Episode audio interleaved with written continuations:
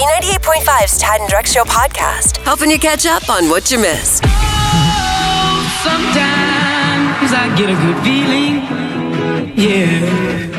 Right, Angela Brewer was walking down the road with her 11 year old grandson PJ over the weekend when she noticed her vision was getting blurry and she was having a hard time staying on her feet. A telltale sign that her sugar had dropped. Hmm. And so Angela, grandma, has to kind of take a seat on the side of the road, can't move. Well, grandson PJ springs into action, runs back to the house, and that's when Angela says she saw the unthinkable happen. all of a sudden I looked to my right and I saw my car, my Mercedes Benz, coming towards me. Wait a minute.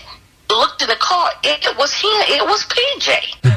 11 year old grandson PJ ran back to the house, got her car, drive it to, drove it to her and got her back to the house, went inside, got her some glucose tablets, uh, you know, got her some kind of medicine to help her sugar come back up.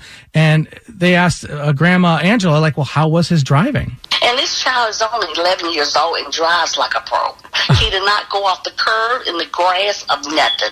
Pulled down in the driveway into the garage. Like no problem. Like he had done it before. And they asked uh, pj like how are you such a good driver? How'd you know how to do it?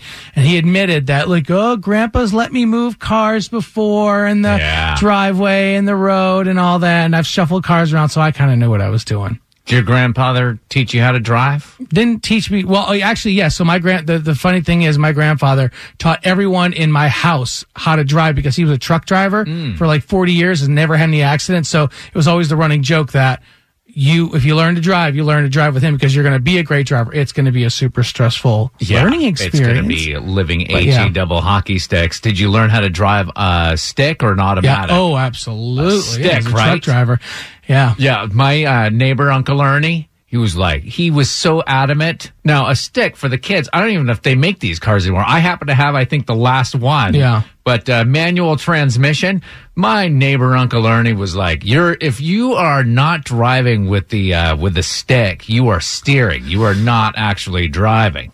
was this your is it your actual uncle or No, it, they were neighbors. Uncle but you Ernie called him Aunt uncle Yeah. but you called him uncle ernie very close knit, tight family, neighbors. My mom grew up in the house next to the Whitakers her whole life. This sounds like some backwoods stuff.